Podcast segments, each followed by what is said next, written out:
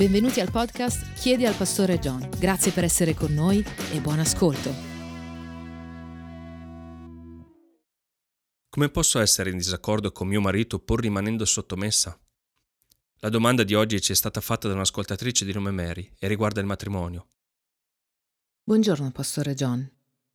So che una moglie dovrebbe essere sottomessa al proprio marito, perciò ultimamente mi sto sforzando di tenere a freno la mia lingua e di seguire le decisioni di mio marito anche quando non sono d'accordo con lui. Recentemente mio marito ha comprato una macchina nuova. Il mio istinto mi diceva che non era una scelta saggia. Ho fatto un commento in proposito, ma vedevo che aveva già preso la sua decisione, perciò ho lasciato stare. Ora abbiamo capito che il mio istinto aveva ragione. Comprare una macchina non è stato saggio e adesso lo sappiamo entrambi. Ora mi sento in colpa per non aver provato a convincerlo in precedenza.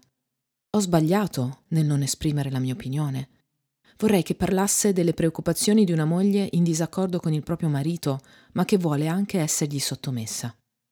Di fronte a una richiesta come questa, credo sia cruciale fare un passo indietro e tornare alla prima domanda. Ho sbagliato non esprimere la mia opinione quando mio marito stava per fare una scelta insensata? La domanda è questa e ci arriverò tra poco. Facciamo un passo indietro e guardiamo la domanda nel suo contesto parlando di tre fatti più generici.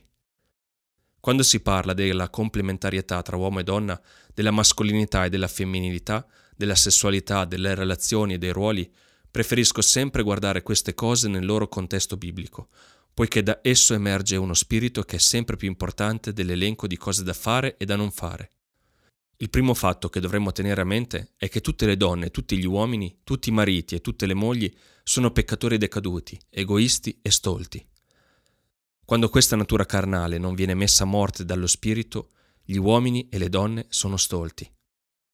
Credo sia utile e appropriato ricordare che gli uomini e le donne sono peccatori allo stesso livello, ugualmente corrotti e ugualmente inclini all'egoismo e alla stoltezza. Ora esistono sicuramente diversi modi in cui gli uomini esprimono la loro peccaminosità.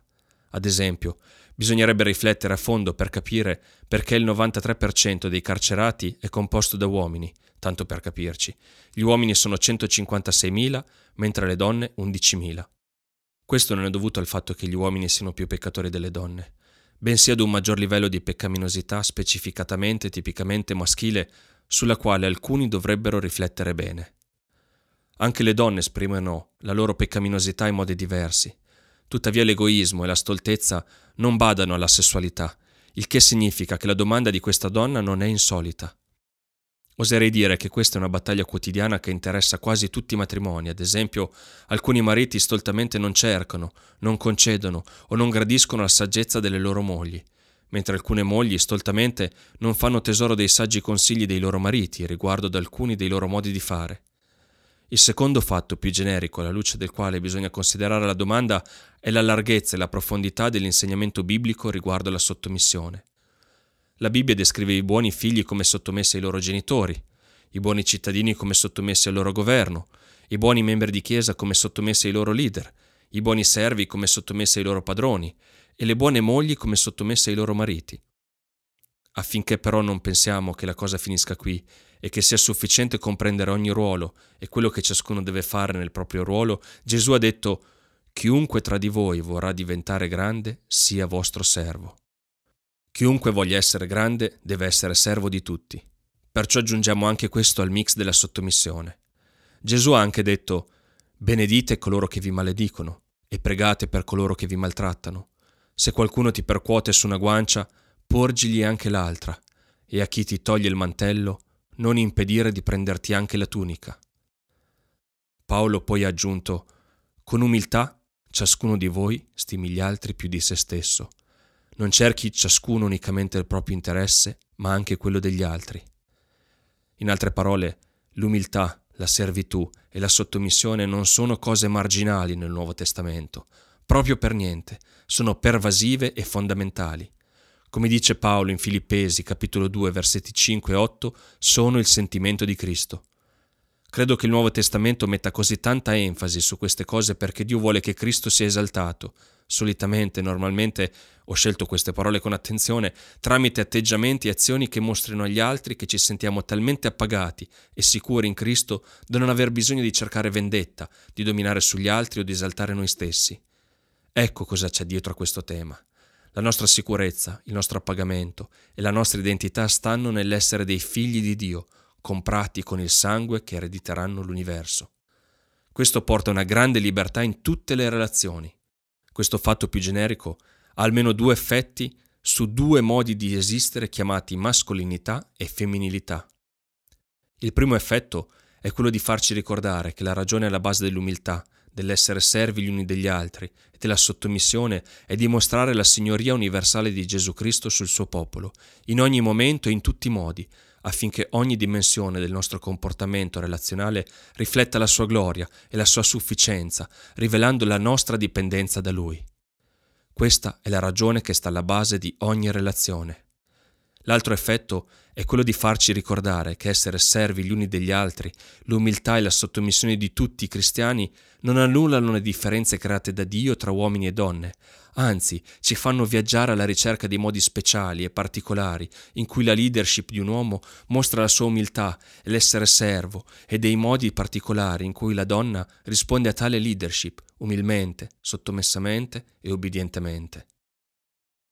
L'altro effetto è quello di farci ricordare che essere servi gli uni degli altri, l'umiltà e la sottomissione di tutti i cristiani non annullano le differenze create da Dio tra uomini e donne, anzi ci fanno viaggiare alla ricerca dei modi speciali e particolari in cui la leadership di un uomo mostra la sua umiltà e l'essere servo, e dei modi particolari in cui la donna risponde a tale leadership, umilmente, sommessamente e obbedientemente. Ecco il terzo fatto che dobbiamo tenere a mente. Il matrimonio ha lo scopo di essere una rappresentazione teatrale della relazione che sussiste fra Cristo e la Chiesa in forma di patto. Questo è lo scopo principale che Dio ha inteso per il matrimonio. In esso il marito riceve la battuta d'entrata principalmente da Cristo, mentre la moglie la riceve principalmente dalla Chiesa, come dice Paolo in Efesini 5. Questa parabola di Cristo e della Chiesa non perde significato nonostante il fatto che i mariti, a differenza di Cristo, siano peccatori, egoisti, limitati e stolti. Cristo non è niente di tutto ciò.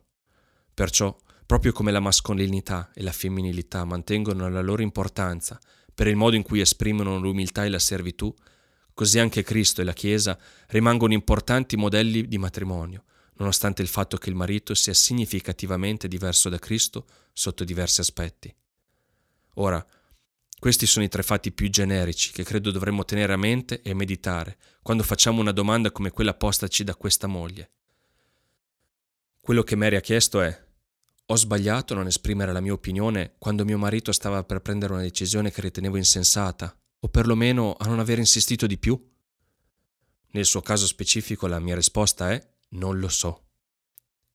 Credo che una breve spiegazione del motivo per cui non lo so la aiuterà a rispondersi da sola biblicamente. Il motivo per cui non lo so non è perché sia sempre giusto o sempre sbagliato per una donna condividere la sua saggezza con il proprio marito riguardo alle decisioni che egli sta per prendere. Infatti non è sempre sbagliato e non è sempre giusto. Non è sempre sbagliato perché persino nelle relazioni tra Cristo e la Chiesa, noi, la Chiesa, facciamo conoscere a Cristo la nostra volontà e i nostri desideri. In preghiera diciamo ciò che riteniamo saggio. La preghiera è questo, dire a Dio quello che vorremmo che Egli facesse. Dal momento che Cristo, essendo perfetto, non ha bisogno dei nostri consigli né delle nostre preghiere per sapere come governare il mondo, eppure le gradisce, non sarà tanto più giusto per una moglie far sapere al marito le sue richieste riguardo a quello che succederà nel loro matrimonio? Ci sono molte altre ragioni per cui non è sempre sbagliato per una moglie esprimere le sue preoccupazioni e le sue saggezze riguardo alle decisioni che il marito sta per prendere. Tuttavia, credo che anche non sia sempre giusto, in quanto dipende in parte dai tempi, dall'atteggiamento, dal tono di voce, dalle scelte delle parole, nonché dalla stupidità cronica del marito o dall'assillo cronico della moglie. In questo caso ci sono moltissime cose che non so, ma che dovrei sapere per dire se è stato giusto parlare una volta sola oppure se sarebbe stato meglio insistere. Dovrei sapere molte più cose per dire se Mary ha fatto bene così o se avrebbe dovuto fare di più.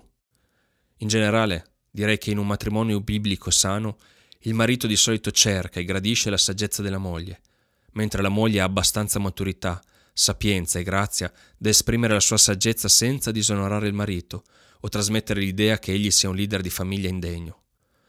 Quello che spero risulti ovvio in tutto ciò è che la mascolinità e la femminilità biblici nel rapporto matrimoniale non consistono in un mero elenco di cose da dire e da non dire, cose da fare e da non fare, bensì in una disposizione in un atteggiamento biblicamente informati e modellati dallo Spirito, che riflettono la chiamata dell'uomo ad essere il leader della famiglia e la chiamata della donna a sostenere gioiosamente la chiamata dell'uomo, affiancandolo con i suoi doni femminili, unici e indispensabili. Avete ascoltato un podcast prodotto da Coram Deo Italia, un ministero evangelico che fornisce risorse per la crescita spirituale del credente.